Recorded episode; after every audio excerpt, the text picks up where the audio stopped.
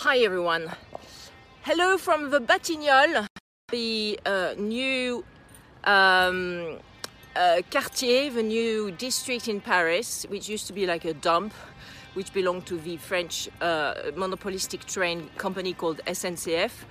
And you know, when Paris was actually competing for the Olympics a long time ago, like in the early noughties against London, which even I mean, who eventually won actually the Olympics uh, challenge um, bid. Um, so this place was supposed to be the uh, Paris Olympic Village. If Paris had won the uh, Olympic bid, which it didn't, uh, because Jacques Chirac, the French president at the time, was a twat, excuse my French, but really, because he robbed a lot of money from the French state. Uh, uh, but not only was he a robber, but he was also a very bad negotiator. So it's actually um, Tony, what was his name? You know, the uh, prime minister from Labour, the Scottish guy, Tony. Anyway, you know who I'm. T- Tony Blair, yes, who was a skilled negotiator and communicator who actually won the bid. And so, therefore, the Batignolles was uh, not changed into the Paris Olympic Village, but was changed into a sort of uh, park, Martin Luther King Park, by the way, and uh, um, in homage to uh, our American friends.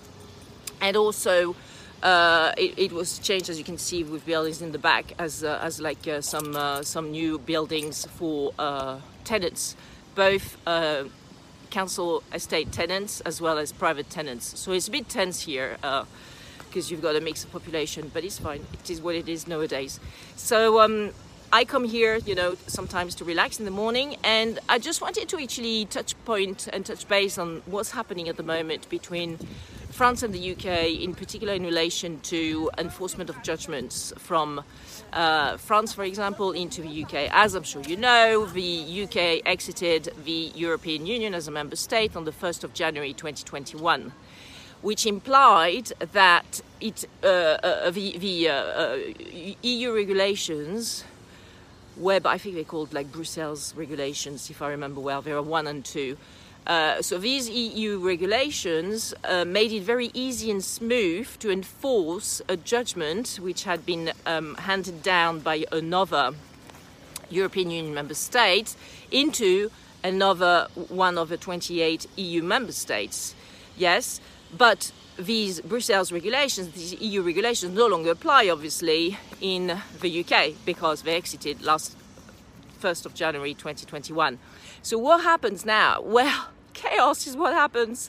Basically, there's a total, like the uh, the new treaty, which, as, far as I know, has still not been signed, by the way, uh, between uh, Fran- uh, sorry the EU and and the UK. The treaty does not cover the aspects of uh, relating to the enforcement of uh, EU judgments in the UK and vice versa, of course. Um, so there's basically like a legal no man's land. This, this, perhaps more accurately, there's a legal uh, emptiness, void, legal void. There you go, uh, because we don't know. We don't know. Um, I mean, at the moment, we have to reverse back to the default setting system, which is an exequatur um, process whereby you can obtain um, the enforcement of your EU judgments in the UK and vice versa, the enforcement of a UK judgment in uh, one of the 27 member states of the EU. So the exequatur process is pretty complicated, it's pretty expensive, and it's pretty long.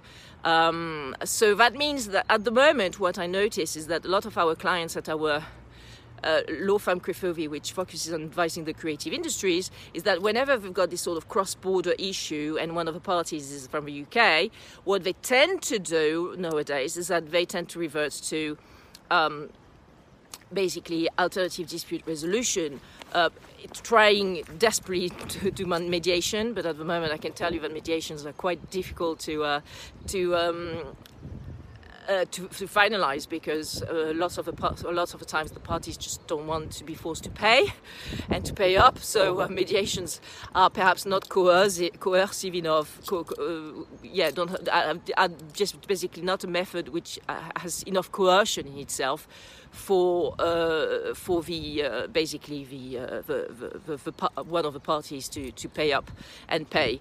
Um, so mediation, yeah, maybe, but not really, and especially with the UK because I can tell you at the moment it's pretty difficult to do good business uh, with, with UK counterparties.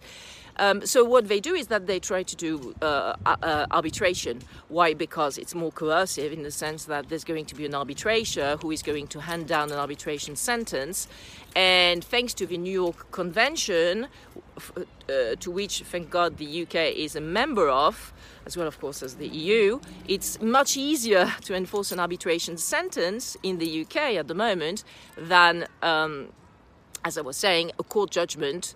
Uh, because there's a legal void, as I just explained. So yeah, so our you know creative uh, clients are now looking at arbitration, and they are uh, you know, address, I'm like knocking at the doors of the likes of um, IFTA, the International uh, Alliance, uh, the International Film and Television Alliance, based in uh, located in Los Angeles, which is the reference body for uh, filmmakers and uh, TV and film production companies, and um, they always have a booth at Cannes and at Berlin at all the big uh, film trade shows and markets. And basically, they are the reference. They have a great um, arbitration body. Um, I am a neutral both for England and Wales as well as France on the, on the uh, uh, neutral list. The, the, sorry, list of neutrals. Neutrals are the name you give to arbitrators. So I am an arbitrator, and I, in fact, I am actually appointed as an arbitrator at the moment on one of the arbitrations, where one of the parties is actually from the UK. So. Um, so yeah, so that's what our creative clients are doing. They just and also what's happening at the moment with the courts is that because of the uh, COVID nineteen pandemic, things have slowed down a lot. A lot of the courts, especially in France, have been reluctant to adopt and to convert into virtual hearings, like video conference hearings. They just refuse to do it. Perhaps, you know, for a few criminal matters which are extremely urgent, they would do a, a, a video hearing with their own technology from the Ministère de l'Intérieur et de la justice. But otherwise, the civil and commercial matters, no. So it has to be en présentiel, as we say, so in-person hearings.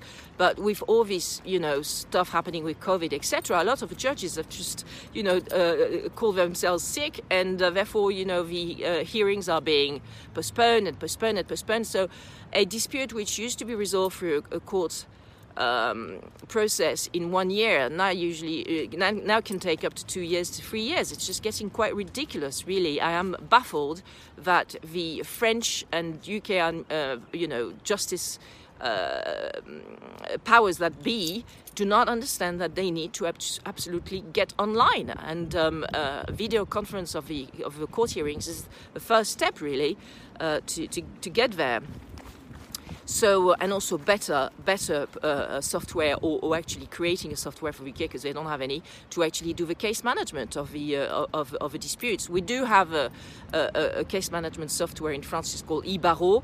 Um, uh, but it's very complicated. It's extremely expensive. You've got to pay 320 euros just to get the key, um, and uh, it's going to work if it works for three years. It only works with the uh, with the uh, uh, search engine uh, Firefox Zilla Firefox. It doesn't work with Chrome. It doesn't work with Safari. Anyway, it's just a nightmare. It's just shite. Excuse my French, but really is eBarreau. Forget it. Shite. So anyway, so there's a lot of improvement to be done and sophistication in terms of IT you know, IT tools, etc. Um, uh, that uh, there's a lot of room for improvement, basically, with the um, with the uh, uh, uh um, uh, court system, and also there's this problem, which is at the moment that basically there's a lot of uncertainty as to how you're going to enforce your your court judgment anyway in the UK, as I just explained. So yeah, arbitration seems to be the way to go. Uh, although I can tell you, it's not an easy feat as well, because parties can be, you know, I mean, you really have to, as an arbitrator, you have to be tough to obtain the, uh, the evidence that you need to actually hand down your uh, arbitration sentence. But it's a great experience. I really enjoy doing it.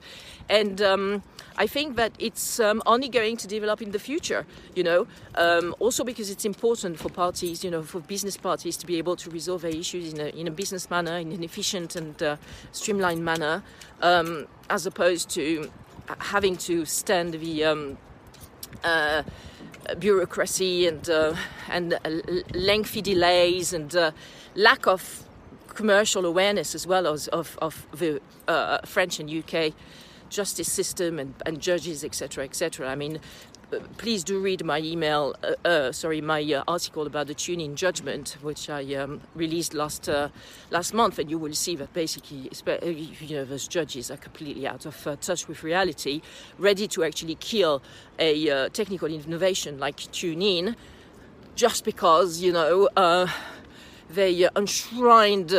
Um, they enshrined principles on neighboring rights which are not enshrined in, uh, in all countries in the world, by the way, uh, are uh, allegedly uh, infringed. So uh, this is unacceptable. This lack of uh, of commercial um, pragmatism. Anyway, bye for now, guys. Bye.